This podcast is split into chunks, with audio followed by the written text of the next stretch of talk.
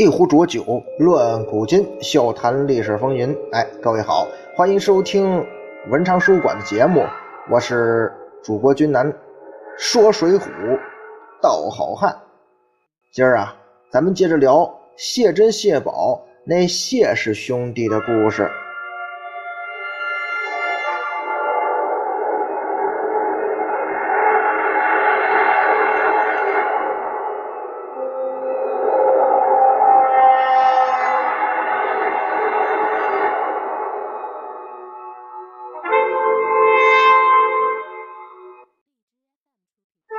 上一回，咱们说到这个谢珍、谢宝一行人呐，灭了毛太公家满门。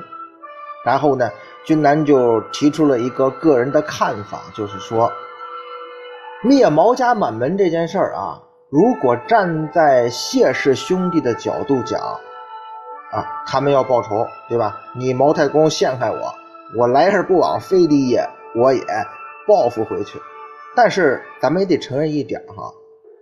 从法律角度看，你甭管是古代法律还是现代法律，毛太公再该死，也轮不了你谢氏兄弟去执行啊。所以谢氏兄弟所的犯的罪过呀，那肯定就是死罪了。对他们的惩罚呢，也肯定很残酷。如果说，呃，从谢氏兄弟角度看，他们这么做好像没错呀，很正确呀，因为毛太公你陷害谢氏兄弟在先呢。谢氏兄弟呢，原本是那种本本分分的猎户，也很普通。尽管他们是当地 number one，但猎户呢，在当时那个社会当中，毕竟也算是普通人啊。谁会想到，经你毛太公这么一整，几天之后我们就要丢性命啊？至于他俩为什么会做出灭毛家满门这样的惨案，其实咱们分析一下啊，无非也就是这么几个原因。第一嘛。仇人见面，哥俩是杀红了眼，已经失去理智了，所以毛家满门上下老幼皆杀。毕竟啊，大家伙也都知道，一个人在失去理智的时候，那可是什么事儿都干得出来呀。那句话怎么说来着？冲动是魔鬼。哎，说的就是这种情况。第二点呢，除了说冲动啊，那就是因为仇恨了。他们非常恨毛太公，这极度的仇恨会让人报仇的手段非常的凶残。助长啊，哦，你毛太公，你们父子勾结，用卑鄙的手段逼迫我们这良民百姓，最后变成杀人犯，成为强盗。请问这种仇恨怎么平息呀？这样的仇恨怎么不能产生凶残的手段呢？更何况。谢珍、谢宝虽然原先是良民，可是呢，他本身是猎户啊，两头蛇、双尾蝎，杀心重、杀气大。你逼迫这样的人突破法律底线来报仇，来针对你，毛太公啊，你在陷害谢氏兄弟的时候，肯定没想周全。既然呢，没有尽快的杀人灭口、斩草除根。你就别怪这谢氏哥俩反过来对你心狠手辣，对你全家是毫不留情了。既然你们毛家能无缘无故的去杀谢氏兄弟，那谢珍、谢宝自然也可以无缘无故的杀你们满门，好像很公平啊。还是那句话，来而不往非礼也。第三。前面君南说了法律，我想如果谢珍、谢宝听到这话，他们也有话说呀。既然说到法律是吧，咱就说说到底是谁先触犯了法律？是他们毛太公，他们毛家不遵守法律在先呢？那为什么还要苛求谢氏兄弟遵循法律呢？啊，说我们哥俩杀毛家全家不对是吧？要严惩我们。那如果他毛太公的毒计要是得逞了？那我们哥俩就冤死了呀！我们找谁伸冤去？毛太公害死那么多人，有人追究他的法律责任吗？这谢珍、谢宝肯定不是第一个被坑的呀！我们兄弟俩是苍天护佑啊，拼死相救，有顾大嫂那帮人，这才没丢命。说谢珍、谢宝最后惨死在那个包阶级王正和毛太公这伙人手里。就说顾大嫂没去救，或者他们没碰上月河，那我们哥俩死了是吧？这法律会给我们讨回公道啊，还是天理会给我们伸冤报仇啊？谁去惩罚茅太公一伙啊？他们还不是逍遥快活？第三，谢氏兄弟被指责的一大重要原因是他们哥俩杀了毛家的老人和孩子。人家谢珍谢宝也有话说了哦，杀老人跟孩子，你们毛家觉得委屈了是吧？如果我们老谢家也有老人孩子，如果毛太公来收拾我们，你们能保证我们的老人孩子不被伤害吗？那毛太公还不是会比我们的手段更加悲惨呢，更加残忍呢？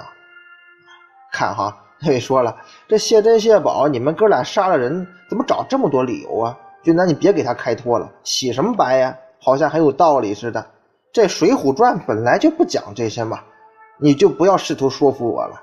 哎，当然了，有这种想法的朋友也说的对哈，触犯法律、杀人灭门啊，这谢氏兄弟都这么理直气壮。但是大家想过没有啊？这种事儿或者这种文字、这种故事，对青少年的教育很不利呀。所谓“少不读水浒”，大家觉得？是不是有这个道理啊？这其实就是这句话出现的原因之一啊。甚至早年间哈，有人向政府提议要禁止《水浒传》的原因也在这儿。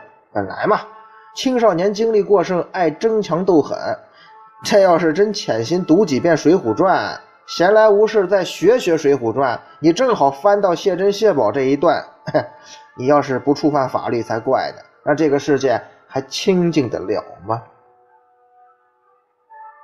其实啊，咱们说青少年看《水浒传》啊，就跟咱们年轻的时候说这个小青少年看《古惑仔》是一个道理，容易模仿和学习嘛。很多人之所以说少不读《水浒》，就是考虑到这个方面的原因。小孩看多了会学坏嘛。但是啊，君南作为既读过《水浒传》，又在少年时期看过《古惑仔》，也经历过那种什么打架斗殴事件吧？谁没年少轻狂过吧？我倒是觉得啊。我有一点不太成熟的观点跟大家伙分享一下。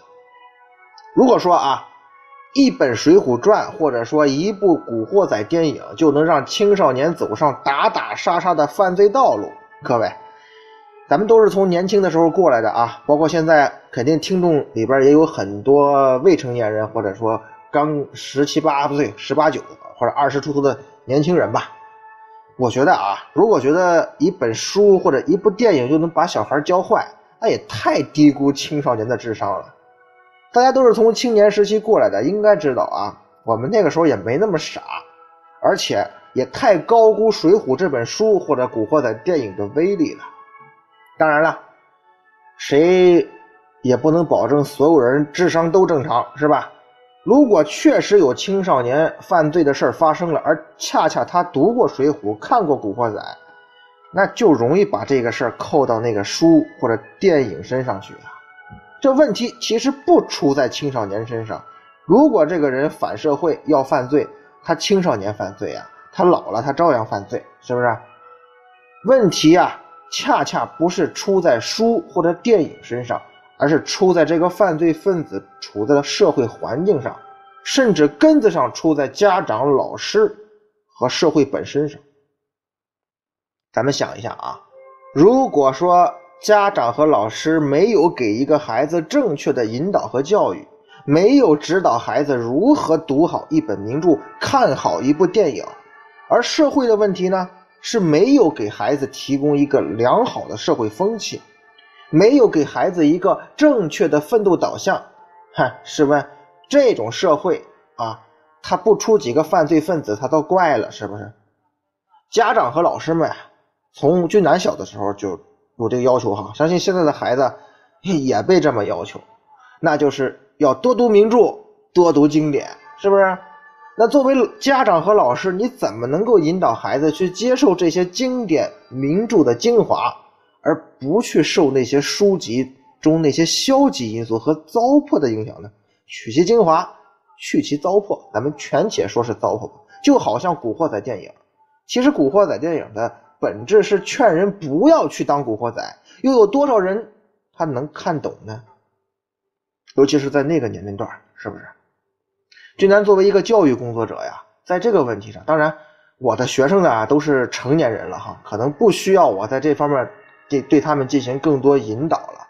但是毕竟是教育圈的嘛，呃，我觉得对于这个呃更小一点的孩子，或者说初中生啊，甚至小学生啊这个阶段吧，或者高中生高一这个阶段，我觉得对于他们的引导啊，还是有需要注意的地方的。首先呢，要引导孩子分清那些名著所描写的内容，其实只局限于那个当时特定的社会环境啊。且不说《水浒传》描写的是北宋年间，《水浒传》故事本身就是虚构的呀。离开那个特定的社会环境，这些名著所描写的内容啊，咱们甚至可以说毫无值得推敲的价值。现实中，武松怎么可能打死老虎呢？对吧？人打死老虎，这个从不科学呀。包括谢珍谢宝这个遭遇，我一直对毛太公这个动机很怀疑。你这个占有这个老虎也就罢了，或者说占有这个老虎对你有啥好处？你何必要去整死谢珍谢宝呢？你完全可以给他搞一个刺配什么的嘛。啊，当然这是我自己的一个想法啊，可能灭口更彻底一点吧。《水浒传》是什么故事呀？说白了就是梁山泊一百单八将精彩的哎故事啊，这故事呢，它就是文艺创作，包括君南本人也写小说做创作哈，创作创作嘛，那就当不得真呐。艺术来源于生活，它却是高于生活的。相信我的很多年轻的听众啊，大家将来也是要做父母的啊，包括。有更小的孩子呢，可能你们也读过《水浒传》啊，然后听君南，可能得叫我叔叔了哈。然后听我讲这些三国或者水浒也好，其实也只是我个人的一些看法。你们终究是要自己去读，自己去理解这些的。那作为一个咱们说，如果以后做了父母的朋友哈，年轻点的，你引导孩子去看名著，你得让孩子首先知道什么样的书籍才能被称作名著。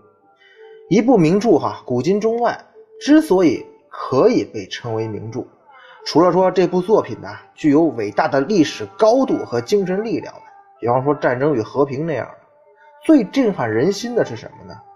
一部名著啊，我我认为哈，君南个人认为啊，一部名著一定是因为它有着独一无二的艺术灵魂。如果一部作品没有灵魂，只剩下华丽的辞藻和矫揉造作。那这又称不上名著了。而如果我们对于名著的理解仅仅限于这些，可真是糟蹋了老祖宗他们千辛万苦给创造的这些含义丰富的文字和文化遗产。其实年轻的时候啊，包括现在很多呃年龄小一点的孩子吧，甚至哪怕到君南这个阶段三十多岁啊，其实我们可能也不知道什么历史高度啊、精神力量、内涵灵魂啥的。读书呢是一辈子的事儿啊，但是我们可以把这些古典作品转化成孩子们愿意听的语言，就像我现在正在做的这样，然后讲给他们听。我的节目本来就是针对呃孩子听众或者说年轻的听众的啊，对于那些什么这个 民间历史学家呀，或者是民间文艺研究家，你们那个水平高，哎，也就不用听我在这说了，对吧？我这个属于低端的哈普及类的内容，但是我觉得呀，往往是这种低端普及类内容啊，意义更大啊。越深入的研究啊，往往各种这个稀奇古怪的观点都冒出来了，包括这个三国里边什么诸葛亮害死关羽之类的，哈，反正是越说越邪乎。这水浒也是一样，嗯。而孩子们他听不懂，也不愿意听太深的这些东西。你可以让他等年龄阅历增长之后再去理解嘛。而如果说把它转化成像我刚才说的这种他们愿意听的语言来讲，那时间长了，孩子们也就接受名著了，也就接受那些里边名著的这个正面积极的内容了。肯定有朋友说：“俊南，你白当老师这么久了，你这个观点很幼稚啊！这文化历史没有深度，那怎么就没有肯定就没有灵魂了嘛？”其实啊，我在表达这一点的时候啊，我也考虑过，因为这最近吧，你看这荔枝管的挺严的啊，我也有好多节目被下架了，很多之前录的三国的、水浒的都被下架了，仅仅是因为其中一两句话可能过于敏感，提到了时政啊，或者咱们新中国的历史什么的啊。当然，这一方面说明啊，荔枝的监管越来越规范了；另一方面，是不是说明我这节目听的人越来越多了呢？哈哈哈，无所谓了，下架就下架吧。这个听过的朋友呢，感谢捧场；没听过的朋友，非常遗憾啊！我也不打算再录了。当时的很多说的心境什么的，现在也找不到了嘛，是不是？包括我刚才说的这个，把名著和各种传统的一些历史文化的东西进行一些通俗化的改编，然后让孩子们更乐意接受。这个观点幼稚吗？在当下能实行吗？是不是太脱离现实社会和低估孩子们了？毕竟啊，现在社会发展太快，家长和老师也太忙，有些时候君南也觉得呀，自己追不上时代的步伐了。咱们中国人喜欢讲一句话，叫“不要输在起跑线上”，这个观点应该不错吧？所以孩子们从小就学舞蹈啊，学音乐呀，学这个特长那个特长。要跟上知识时代发展的步伐，这个观点对吧？那就全力抓应试教育啊，多开补习班，这也是社会现实吧？在我们如今这样的社会形势下，请问我们的孩子哪有时间去读什么名著啊？老师、家长哪有时间去指导孩子们怎么读名著啊？即便孩子们去读了名著，你们那些老师、家长也会担心、疑惑。啊，少不读水浒吗？或者说低估孩子们的理解能力，你们能读懂吗？其实啊，俊南认为啊，孩子们应该会懂。你看啊，咱们现在铺天盖地都是那些玄幻小说呀、穿越电视剧呀。可是只要是一个正常的孩子，哪怕各各方面很普通的孩子。他应该不会说跑到昆仑山去修道，或者说摸电门想穿越吧？这个大家都知道，那故事里、电视剧里那说的是假的嘛？这说明什么呢？随着时代的发展呢，现在的孩子他是有分辨能力的，他能够分清现实和小说或者文艺作品的界限，大部分是不会搞混的。如果他是那种容易搞混的人，你就是管他，他也会搞混的。如果说我们的孩子接触到一些比较激进的文艺作品，家长、老师再加上正确引导，孩子们就不会沉迷其中了。咱们中国的性教育为什么一直失败呀？就是因为咱们中国人一直避讳谈这个，以至于咱们中国孩子哈从小就很难树立在性的方面树立很正确的观点。你越觉得神秘吧，越容易去探究，就容易走偏呐。还有一点就是啊。当然，今天这个话题有点偏，主要是最近因为这个作品下架吧，哈，我这个想了很多啊，就跟大家伙多聊一点吧。反正咱们这个节目也是随心所欲的。如果说啊，真的有孩子走上犯罪道路了，咱们能承认什么呢？指导教育失败了，是吧？家长、老师都有问题，可社会因素往往才是最大的关键作用。哎，咱们想象一下啊，如果咱们如今的社会是夜不闭户、路不拾遗的清平世界，就好像现在北京治安这么好，对吧？你一个小姑娘，哪怕半夜在路上走，在北京的路上走，你都可以说保，就是说很安心，不会出什么那个危险。因为北京这个咱们说这个公安干警的破案效率和治安的呃这个情况是比较不错的啊。假如说咱们这个中国或者这么世界啊都这样了，就我说的。夜不闭户，路不拾遗，那就是说是起码是一个法治健全的法治社会吧，人的道德水平也很高了。这种社会中成长的孩子，从小就得接受良好教育吧？那大家都这样啊，他也就这样了。那这种孩子如果看到《水浒传》，他会按照书里说的去这个学坏吗？还是说你要学李逵呀，去杀人呐，去犯法呀？应该不会吧？当一个社会在流行。或者盛行公平、公正、公开。当一个社会道德处在尊老爱幼、惩恶扬善占主流的时候，咱们还会担心孩子看了《水浒传》会学坏吗？哎，简而言之啊，作为一个教育工作者啊，可能君南说了很多这个关于孩子和这个名著啊、水浒之间的话题，也跟最近这个作品这么多下架有关系哈。但是我们还是要回到正题，还是要谈一谈谢氏兄弟。咱就还是说这个毛家灭门惨案。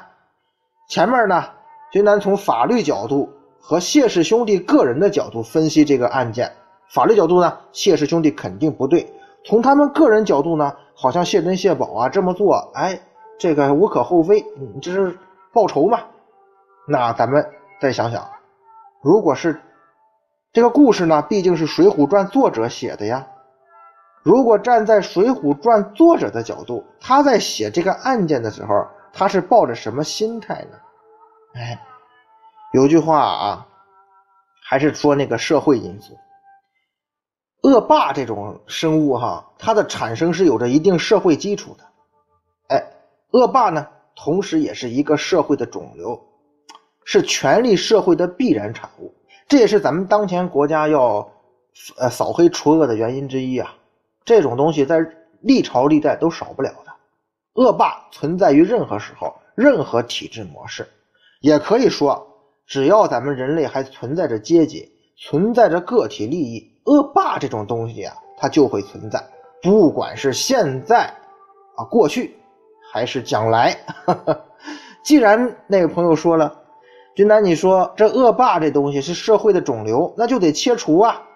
可是这项工作应该由谁来切除呢？咱们说扫黑除恶，你上大街扫黑除恶去了，那政府也不让你了乱来呀，是不是？按说啊。最应该执行这个切割肿瘤手术的机器是什么呢？是法律啊。可是如果一个社会出了问题，法律本身都成了恶霸，或者说是恶霸们掌握着法律，怎么办？谢珍、谢宝这情况就是啊，那个王正作为县这个府衙的孔目，他本身就代表着法律啊。法律现在要向着自己老丈人要谢珍、谢宝的命，怎么办？法律就成恶霸了呀！法律的不作为不公平，那就只能逼着谢珍、谢宝越俎代庖。那好吧，那我就替真正的法律来切除这个恶霸吧。这个社会肿瘤就这么着被谢珍、谢宝给切了。也就是说呀，如果法律在一个社会中失去了自身的功能性，那这个法律或者说这个法律的执行和代表就没有存在的必要了。哦，如果从这个角度来说呀，你就不能怪谢氏兄弟不拿法律当回事了，因为法律本身也是他们的仇人呐。毛太公一伙儿，咱们如果呃联想到这个，联系到谢珍、谢宝之前在他们身上吃亏甚至丢命的人，这伙人的罪行天理难容啊！法律已经成了他们家的后花园了，那依靠法律这种法律是不能解决问题的。既然这样。就需要那四个字儿替天行道啊！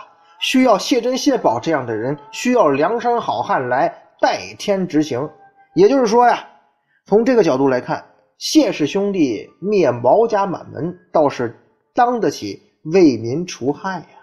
啊，你毛家能做初一，我谢家就能做十五。你毛家陷害我们兄弟，我兄弟就灭你满门。这里边有对错吗？谢珍、谢宝肯定要理直气壮的跟我们这么说：“没有啊，只有天理循环，因果报应，是吧？”当然了，在这个事件中间啊，最惨的是毛家的家人，他们死的很冤吧？啊，他们他们死丢命啊，也只能怪毛太公父子平时坏事做尽，积累的罪恶太多，所以连累了他们呐。自古以来，这城门失火殃及池鱼，更何况这池鱼还是你们自己家养的，实在也是没办法。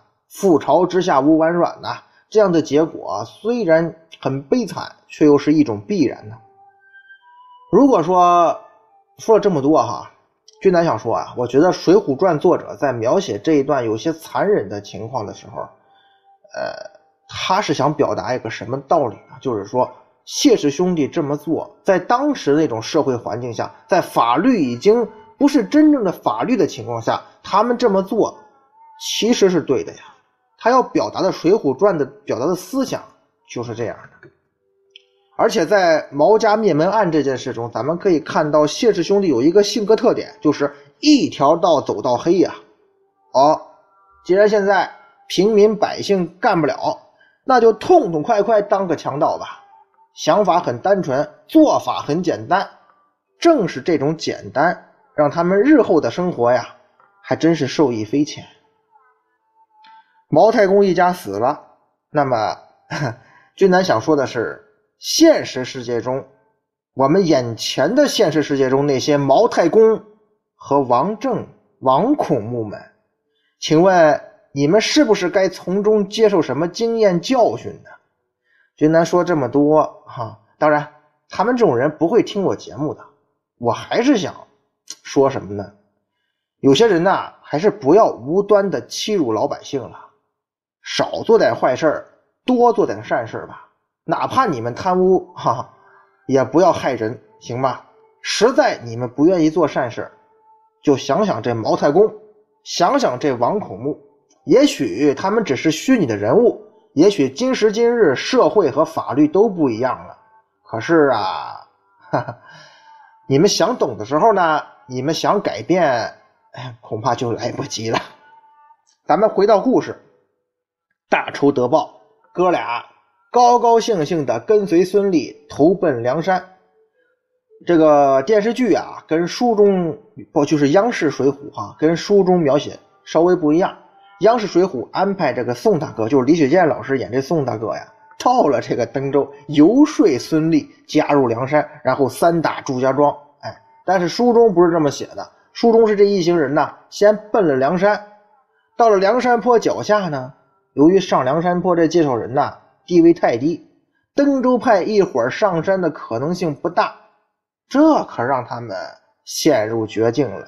哎，好在这时候啊，大表哥孙立呢设计咱们呢卧底祝家庄，三打祝家庄啊，登州派可是立下了功劳啊，这才打动了梁山高层，答应他们呢，在攻破祝家庄之后呢，给你们一个编制吧，哈，上山入伙的机会。没办法呀。谢氏兄弟又得跟着大表哥孙立去祝家庄当卧底了。咱们前面说，这谢氏兄弟本来就是那种一条道走到黑的主，而且是猎户出身的，他是追人的。你现在让他们啊，还又是杀人犯，让他们去当卧底，这能不露出马脚吗？哎，好在什么呢？就是卧底祝家庄这事儿啊。他俩就是个群众演员，戏份不多，甚至没什么戏份，所以也就没把大表哥这卧底计划给搞砸了。直到梁山发起总攻之前呢，谢珍、谢宝的主要任务什么呢？就是放火烧马草垛。这样做呢，既能扰乱祝家庄的军心，也算是给梁山发一个进攻的总攻的信号吧。而在祝家庄战役胜利之后呢？梁山的队伍啊，尤其是头领的这个数目，那可进一步壮大了。怎么呢？打完祝家庄，梁山一下子网罗了十二名头领，空前呐！这可是来了这么多人，梁山只好再一次进行这个工作分工吧，也是这个职位的分工吧。梁山高层啊，遵循一贯的拆散分解的工作方法，什么意思呢？就是你这派来的吧，回头到梁山上啊。给你打散了，安排到不同的工作岗位上，防止你们抱团做大。哎，登州派的遭遇也一样。登州派呀，被宋大哥拆散了，分配各处。咱们的主角谢氏兄弟呢，他的工作是把守山前第一关。其实这个工作呀，挺重要的。那梁山的领导们，特别是宋江宋大哥，他为什么要这么安排呢？嘿嘿。咱们下回呀，接着聊。